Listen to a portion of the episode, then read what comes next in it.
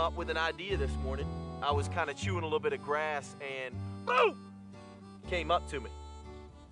Just Yes. boom! Just like that. From like your third stomach. The idea was go ahead, Bo. Tell them. People tipping. People tipping. Chicken. Tipping over people. People usually tip us over. We're gonna reverse the roles. Reverse. We're gonna show them. We're gonna show them how it really feels. Reverse. Yeah, yeah. Yeah. We're gonna show 'em. people Yeah. tipping. I wonder what it'd look like.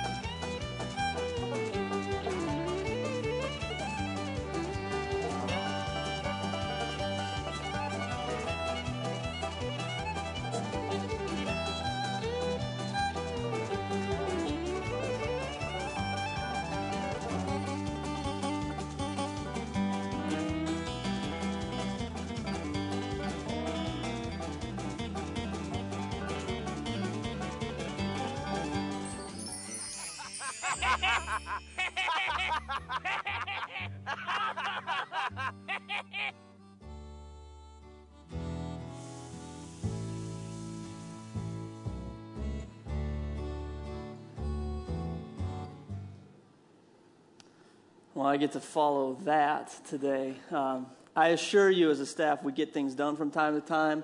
We don't just make funny movies, although I will say that is a big part of who we are.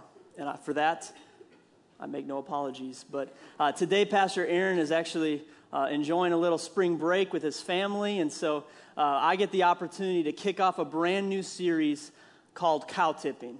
And on this series, in this series, if you have this little, excuse me, if you have this little invite card when you came in today, uh, on the back side, it kind of tells you what we're, what we're going to be doing for the next four weeks. The church has sacred cows, things that are, they are afraid to talk about, but we're going to talk about them. We're going to go cow tipping.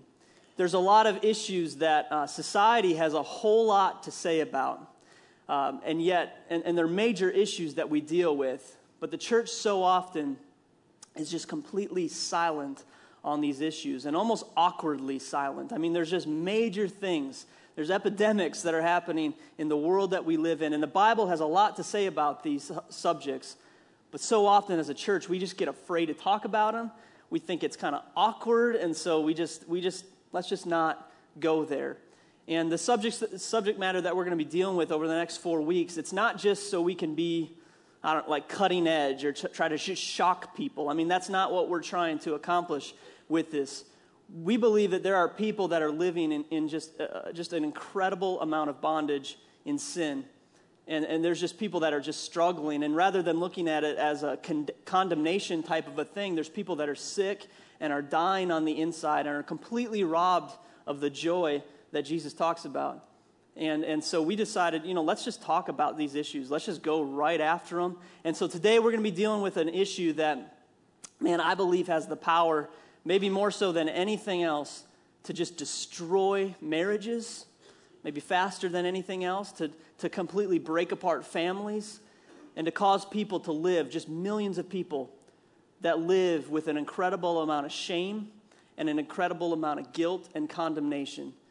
And today we're going to be talking about the issue of sexual sin.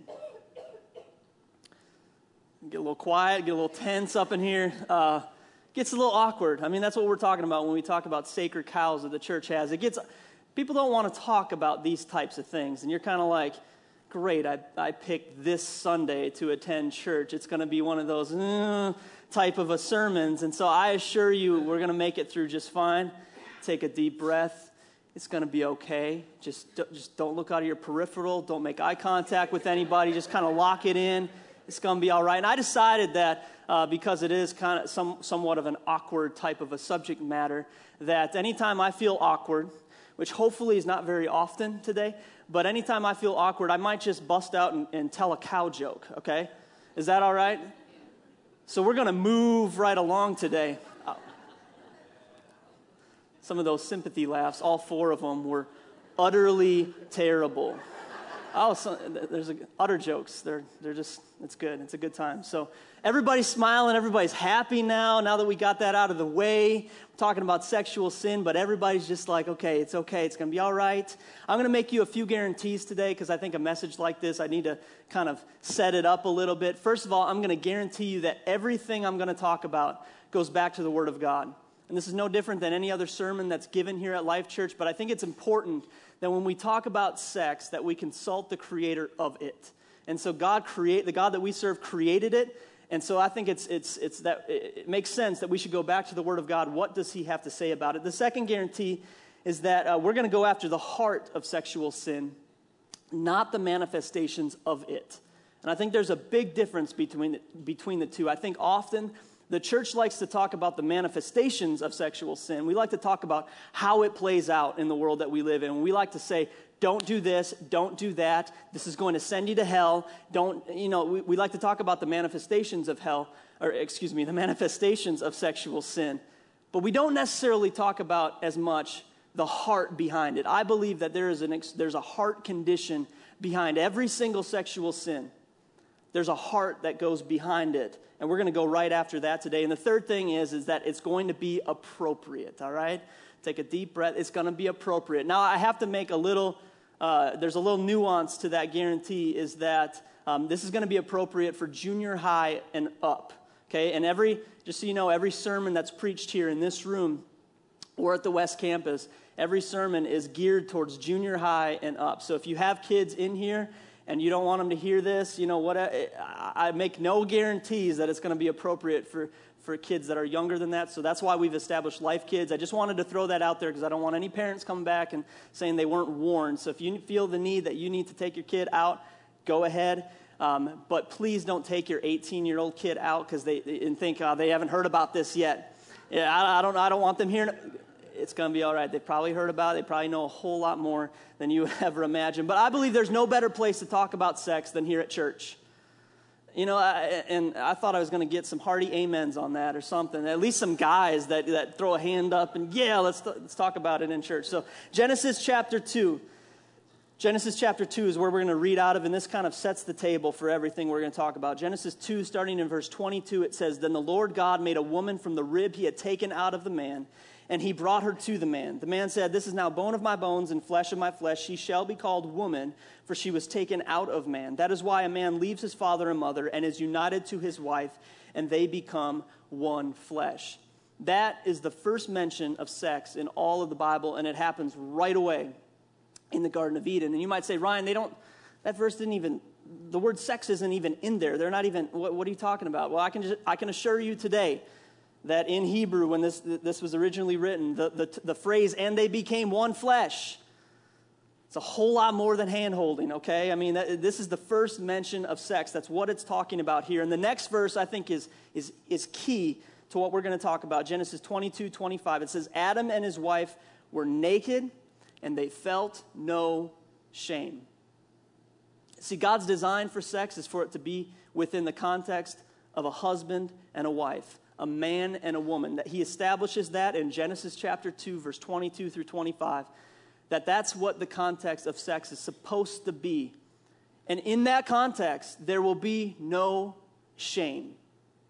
And that word shame literally is translated as embarrassment. There will, there will be no embarrassment, there will be no condemnation. That's the intended purpose for it. And inside of that, there will be no shame. But now, what we've seen a lot of times, and what I've seen personally, uh, in, just destroy so many lives, is that people take sex and they take it outside of that context, whether it be physical or emotional or mental. I mean, Jesus even comes and he says that you can commit adultery in your heart. And so it's not just necessarily a physical act. In fact, I would venture to say that many of the, most of the sexual sin people deal with is not even a physical thing. It's more of a mental thing. It's more of an emotional thing. It's something, but anything, when you take it outside of the context of marriage, is sexual sin. And the antithesis of what God's intended purpose for it is that there's no shame. The exact opposite happens when you take sex out of marriage, is that there's an incredible amount of shame. There's an incredible amount of embarrassment. There's an incredible amount of condemnation. And I believe with all my heart, I mean, I can't express to you the level of heartache that I feel when it comes to person after person that I've encountered that just feels so shame, so shamed, so embarrassed by the sexual sin that has overtaken their lives. And so today we're going to talk about it, and we're going to be pretty open about it. I believe that that's a, the, the major problem that we face is that so many people take sex outside of marriage and they feel an incredible amount of shame. I don't think I have to convince you for very long that there is a problem going on in the world that we live in when it comes to sexual sin. And it's even more so than just a problem. It's not like an isolated problem. It is an epidemic. It's something that has affected, I'd venture to say, every single person in this room has been affected, at least in some way, by sexual sin whether it be for you personally or somebody that you love dearly, somebody who has, you've seen a marriage destroyed, you've seen lives just completely shattered because of it. I'll give you some statistics if, if you're not convinced that there's a problem going on. 72% of 18 to 36 year olds in America have viewed pornography in the last month.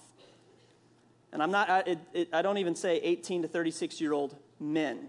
This is, not, this is no longer something that just affects men. In fact, a lot of studies are being done that women are, are viewing pornography at almost a similar rate to that of men. 56% of American pastors have viewed pornography in the last year. Now, I can tell you that I think that's probably part of the reason why the church is largely silent on this issue. The average age a boy sees pornography is 11 years old, and some studies would say it's, it's as young as eight. Across the world, there's 2 million slaves of sex, 300,000 of whom are children. I mean, I, there's, a, there's a problem with that. And get this 70% of men and 60% of women will have an affair. I don't have to draw a whole lot of pictures to tell you uh, there's a problem. There's something going on that's not right. It's not God's intent it's not how it was supposed to be. And I, I, I could stand up here and be the morality police today, and we like to do that. Uh, my, my daughter, May, she's, um, she's going to be four in June, and she's like the morality cop in our house. I don't know if you have a kid like that, but she's constantly going around telling if, if, anybody does anything they're not supposed to, she'll be sure to correct them, okay? She, that's just how she's wired. And, and so um, anytime I talk about anything that could be construed as inappropriate, if I talk about smelly socks, okay, she comes up to me and says, Daddy, that's inappropriate. We don't talk about that. And exactly like that. And I'm like, what do you know? You know, what do you know? So uh, I saw her the other day line up all of her dolls and stuffed animals in her room in a row and go one by one and discipline them and tell them, I, I was just listening to it, all the naughty things that they did. And she just goes, one by one by one. It's just, uh, I could stand up, I could be the morality police today and tell you all the things that you're not supposed to do. But Jesus doesn't do that. And in fact, you look through the New Testament, and there's a few different instances where Jesus talks to somebody that's dealing with sexual sin, and never once does he condemn, never once does he judge. In fact, when it comes to this area of sexual sin, it almost appears that Jesus, that there's like this, this ultimate amount of compassion and grace. And it's the exact opposite of what we would normally think that Jesus would just come and just say, You need to just stop doing that. You just need to get some self control for crying out loud and just stop it.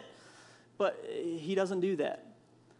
And I believe today that Jesus wants to extend you a whole lot of grace. If you're in this room and you're just, you're just dealing with things in your heart that you know are not God honoring when it comes to the area of sexual fulfillment, and you're, you're dealing with sexual impurity in your life, I believe that th- we're not up here to just get up here and just condemn you and just judge you. And I think it's time that us as a church, that we start just showing compassion. The Bible says in one instance when Jesus was dealing with a woman that was a prostitute, it actually says that he was moved to compassion. It only says that five times in the entire New Testament that Jesus was moved to compassion. And I believe Jesus wants to show you the ultimate amount of compassion and grace and mercy. I, I hope that you leave here with hope, not with guilt. Uh, you know, it's never been guilt that leads to uh, repentance. The Bible says it's the kindness of the Lord that leads to repentance. And that's what I, I believe sometimes we, we take the wrong approach when talking about this issue. I believe Jesus wants to show you compassion and grace and an alternative. Jesus didn't come to just point out the problem, He came to offer us a solution. And we're going to read about it in just a minute out of John chapter 4. But before we get there, I think it's important. There's a couple of things that are, are, are very common when it comes to sexual sin that it's important to understand. First of all, sexual sin is easy. I don't know if you didn't know that. Maybe you thought sexual sin was difficult, but sin in general is not difficult. Maybe for you, you're like, ah, it's difficult for me. I, am just going to be honest with you. For me, sin comes easy for me. I'm a pastor, and sin comes very natural. There's, I can get angry like that. I'm just going to tell you. You ever driven with me before? Please no. I, I try not to give people rides because it's just they might just see some things they don't want to see. But I, I can get angry like that. I can get angry at a complete stranger who doesn't see the sign on the road that says slower traffic, keep right on the freeway. And they go 60 miles per hour in a 65, which when it says 65, it really means 75. I don't know if you knew that. That's what's implied by that. I didn't, somebody just told me that. I don't even know where I heard that, but it wasn't me but I've lived by that a little bit. And um, so this person is going way under the speed limit, and it says slower traffic, keep right. Get over for crying out loud. I mean, I can get angry in a second. Uh, I mean, I'm just gonna be honest with you. That's one of those areas that I just I just struggle with because I'm I'm just like I'm having a little bit of an ulcer going on right here. I just can't. I don't even have anywhere to be. It's like there's. It's like I'm coming home from work. It's like it doesn't even. I don't even really care when I think about it, but I just I can't eh, I can't do it. So, uh, sin for me is easy. And I don't know why we have this problem admitting that. Um, but I don't think sexual sin is a whole lot different than that. To be honest with you, I think it comes very natural. I think it's something that none of us are immune from. And you might say, well, Ryan, I don't deal with this. I don't deal with these struggles. I don't, this doesn't really apply to me. This is like a message for all the perverts out there, okay? I assure you, sir, ma'am, if that's you today, the Bible says, in, in I believe it's in 1 Corinthians chapter 10, uh, where Paul talks about, he says, stand firm lest you should fall. He says, just be careful, be on your guard. Don't just think that you're immune from that. I believe everybody is susceptible to sexual sin. It comes very natural oftentimes. See, what happened in the Garden of Eden is when man sinned, it ushered in things that were supposed to be unnatural became natural things that were not supposed to be God's design at all entered the world. And, and so, for some reason, things that are not supposed to be God's design, they're not supposed to be the way God created us, become very natural. And I laugh when people talk about the specific area. I'm just going to use this as an example. But homosexuality, this is a big issue in our society today. Over the last 20 years, it is just, it's just, it's all over the news. It's everything. Everybody's always talking about it. And the, the argument is often that's just the way they were born. That's just natural for them. That's just the way it is. And I would contend that just because something is natural does not mean it's God's design. I, I, I, believe that there's a lot of sexual sins that come natural for people. It's just, it just, it just feels like that's just the way I'm wired. That doesn't mean that it's God's design. I, I, believe that's why being a Christ follower can be mo- one of the most difficult things in the world because it, it's counterintuitive to our own instincts and our own sinful and our fallen nature. Sin is easy. Sexual sin, it's easy. Another thing is sexual sin is never satisfied. Sexual sin is never satisfied. It's a process, it's, it's an addiction, it's something that always needs more and more and more. The Bible even points this out in 2 Peter chapter 2 verse 14. It says with eyes full of adultery they never stop sinning. Proverbs 27:20 says just as death and destruction are never satisfied, so human desire is never satisfied. It's something that is always going to need more and more and more. Somebody doesn't just wake up one day and just say, well, you know, I think I'm just going to run off with this person. I'm going to destroy my marriage. I'm going to completely embarrass and shame my kids and my family. And I'm just going to go do my own thing for one moment of sexual satisfaction. I don't think somebody just wakes up one day and just decides they're going to just go do that. It's something that starts out as an enticement, it leads to a pestering. I mean, you just look through the, through the, um, the, the story of Samson and Delilah And it starts out, it's just it's one thing. We use the phrase, one thing led to another, okay? Well, it's a process. It's something that just keeps going and going and going. And the third thing is this sexual sin feels hopeless. It feels hopeless. The level of hopelessness that so many people feel in this area is overwhelming. And this week, just as preparing this message, I, just several times, just it was so heavy on my heart, just the level of hopelessness. You walk in you, on a Sunday morning, you put on your, your, your happy face, and you're kind of all, everything's good, and you don't want anybody. But deep down, man, there's just a hopelessness that you feel. And you might say, Ryan, I've been dealing with this issue for 30 years for a long, long time. I thought when I got married that it was going to go away, and it didn't. And it's just, it's taken root in my heart, and it's something that I can't, it's just, and you buy into the lie that says it's always going to be that way. That's just, that's just the, the way it is. It, it is what it is. And I believe that God wants to do something in your heart today. And I'm not, I don't think for a second that God doesn't have the power. The same power that raised Christ from the dead can dwell in us. That's what we celebrated last weekend, that we can have that same power to overcome death, the grave, and any sexual sin that we will ever face. I believe that we have the power to overcome that, and we have the hope of Jesus Christ. And today I want to offer that to you. I want to offer you grace, not condemnation. And so let's take a look at how Jesus does this in Scripture. In John chapter 4, there's there's about three different stories that I could point to in Scripture that would all have a very similar application, but I went with this story of, of the woman at the well. Many of you know this story, you've heard it before, but it's, it's an incredible story of grace and redemption, and I believe it's the answer, it's the antidote to sexual sin today. Uh, just to set up the story a little bit, this woman, she is a Samaritan woman, and Jesus is a Jewish man. And so, in that society that they lived in, a Jewish man would never speak to a Samaritan at all. They wouldn't even they wouldn't speak to a Samaritan man, and especially not a Samaritan woman. That was something that you just did not do in this culture. And Jesus, being a Jewish man, approaches this woman who is a Samaritan woman. And I'm going to paraphrase some of this story. I'm going to read some of it, and then some of it I'm going to kind of kind of skip through and kind of give you the essence of it.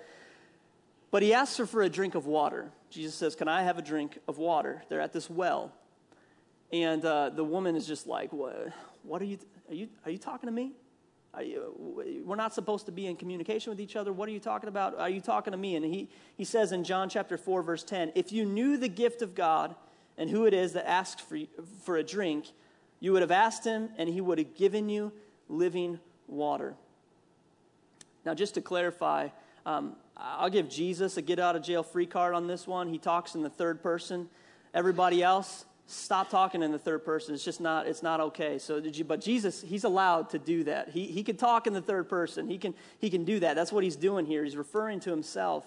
And she doesn't know what he's talking about. She's just confused. She's like, what? Living water? What are you? We're at a well. What are you talking about? Crazy man. You know, I don't know if she said that, but I, I, think she had to have been thinking it. What are you talking about? You have no rope. You have no bucket. That how are you going to get this living water? What are you talking about? And Jesus continues. He says, "Everyone who drinks this water will be thirsty again, but whoever drinks the water I give him will never thirst. Indeed, the water I give will become in him a spring of water welling up to eternal life." And she, at this point, doesn't know that he, that he I mean, he, she thinks that he's talking about physical water. And she's just like, okay, well, I don't know who you are, but can I get some of that water? Because I'm sick and tired of coming here with my bucket and filling it up all the time. I, that water you talk about that I'm never going to thirst again, I, can I have some of that? And then Jesus and her go into this little dialogue where, where he says, Go get your husband. You can have some of this water. And she says, I don't have a husband. And he says, that's right, you don't have a husband. In fact, you used to have, you've had five husbands, and he just begins to read her mail. You had five husbands, and now the guy that you're living with, he's not your husband either, is he? I don't know about you, but uh, in that moment, if I were her, I mean, these are real people. This isn't like a parable. This isn't an analogy. This is something that really happened.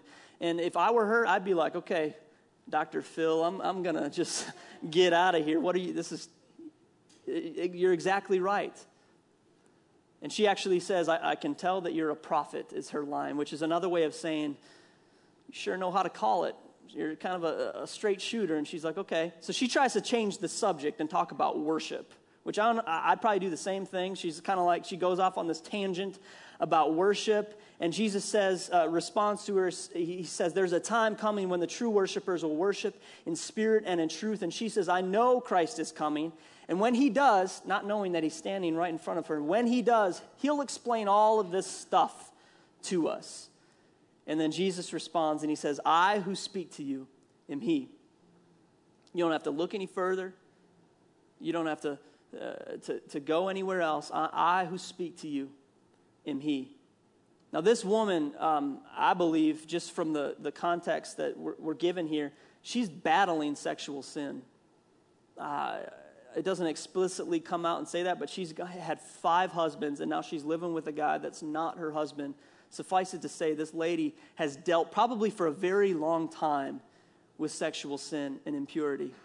And Jesus, what does he do? He doesn't condemn her. I mean, he reads her mail and calls it for what it is, but he does not speak judgment on her. He offers her an alternative, he offers her a solution. And I think the same solution that he offers her, Jesus is offering to us today. This is one of those inclusive stories in Scripture where it's not just talking to the woman at the well because he says, anyone who thirsts, anyone, I mean, it's referring to anybody, anybody who sees this, who, who reads this, anybody who comes in contact with me can receive the same exact thing.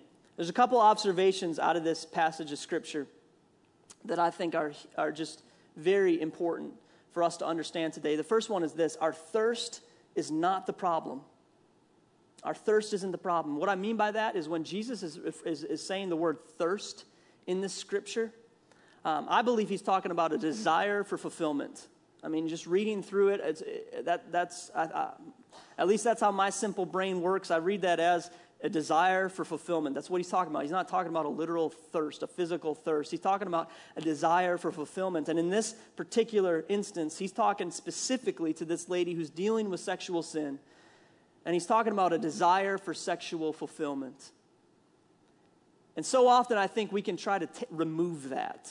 We think that the solution to all this is like, let's just get rid of the desire. Let's get rid of the thirst. If we can just contain the thirst, we can solve this problem. If we can just get rid of the thirst, we're going to solve this problem. But that's not what Jesus does. That's not what he offers. Jesus, God has get, created us with this desire for sexual fulfillment. I don't know why we get so worked up about it, why we get so, I don't know, awkward about it. This is the way God has created us. It's not weird, it's not twisted, it's not dirty. It's the way God has created us to live and created us to be. He's created us with this desire for fulfillment, and yes, even sexual fulfillment. But we get so caught up on that. We get caught up on the thirst, and we try to remove the thirst. And there's been attempts at this, and you'll see some of these attempts. They, we say things like, if all the ladies could just dress a little bit more modestly, that would just really help everybody out. We think that that will fix the problem. If, if, if all the ladies would just stop wearing all that makeup, I don't know what it is about that goop you put on your face, but it just makes all these guys stumble. You just need to stop it. You just need to go to Fleet Farm, get a tarp, wrap it around yourself, tie it off. Don't tie it too tight, though, because, you know, we, we think that that's the problem.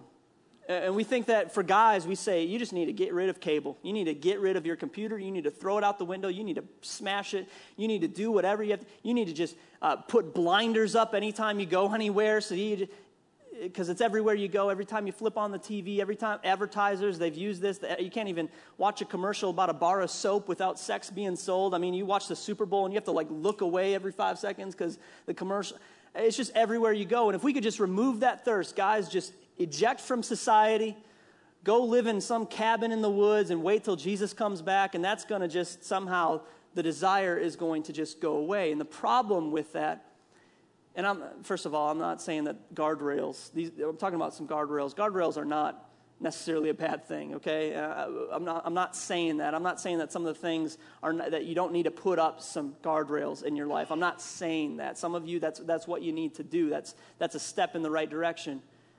But don't be mistaken. Putting up guardrails are profoundly secondary to the condition of the heart. And so often we like to put up all these guardrails. Let's just build a fence and put it around me, and I'm going to be okay, and nobody's going to be able. But it's the condition of the heart. God has put a, a desire for sexual fulfillment in us. It will get out if we do not submit that to Jesus Christ. I, I just believe it with all my heart. Our thirst is not the problem. The problem is that we're drinking the wrong water. The problem is that we're drinking the wrong water. Jesus tells this lady, she, he basically tells You're drinking the wrong water. You have this desire for sexual fulfillment and you're, you're searching in all the wrong places. That's never going to fulfill your desire for sexual, sexuality. That, that's never going to fulfill that. You're searching in all the wrong places. You're drinking the wrong water. If you keep drinking that water, you're just going to need more. You're just going to be more thirsty and more thirsty. I don't know, it's, it's kind of like soda. Uh, growing up in Minnesota, we call it pop, except it sounds more like this pop. It's like this Minnesota accent thing going on, but uh, pop. So we drink pop, and, and, it, it, continues to need more and more. I don't know about, I don't know if you've realized this or not, but, but soda does not quench your thirst. In fact, studies have been done. Uh, soda actually makes you more thirsty. It's kind of the genius behind soda. I wish I had bought stock in Coca Cola early on because it's genius how they do this, but it never satisfied. It, conti- it just needs more and more and more. And Jesus is telling this lady, You're just going to need more. You're going to marry this guy, it's, he's going to be your sixth husband, and that's not going to work out, and you're just going to move on to the next one and the next one. It's never going to satisfy. You're in this cycle. You need to get out today. You keep drinking this water and you're going to need more. I believe he's telling us the same exact thing today. You keep drinking that water and you're going to need more. You keep looking at pornography late at night when nobody else knows that this is going on and you're going to need more. You keep playing out these scenarios in your mind with somebody other than your spouse and you're going to need more. There's only one solution. There's only one antidote. And can I tell you, it's not even your spouse. Uh, there's this misnomer out there that uh, the day I get married, every, every sexual temptation, every sexual urge is just going to fade away and it's going to be all good and, and I'm not going to deal with this anymore. And without raising your hands, married couples in here can tell you that's not the case.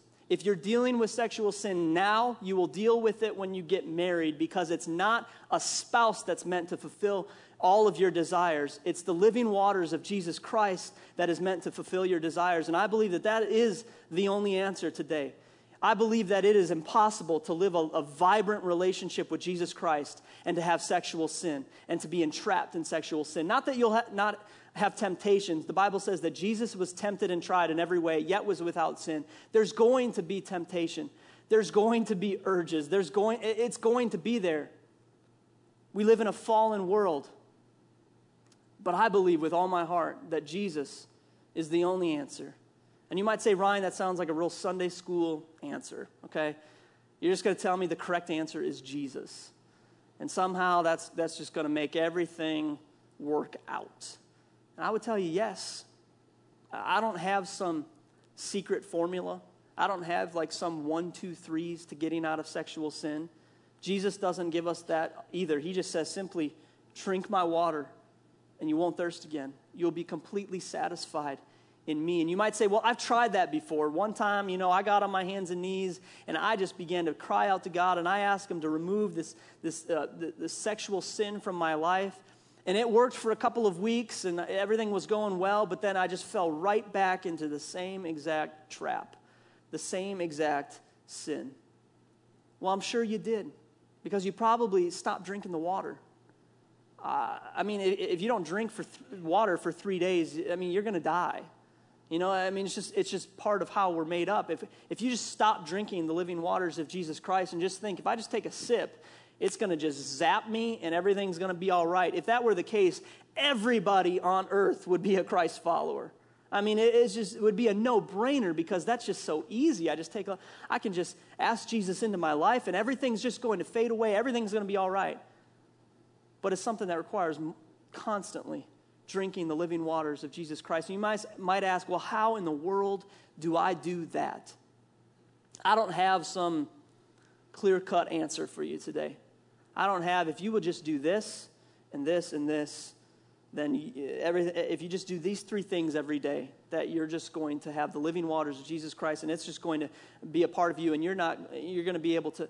I don't have anything like that. I can tell you that it starts by simply surrendering to Him. The Bible says uh, in, Romans 10 9 that if we confess with our mouth that we believe in our hearts that Jesus is Lord, that we will be saved. I mean, I believe that it starts with surrendering to Him, it starts by yielding to Him, it starts by trusting in Him.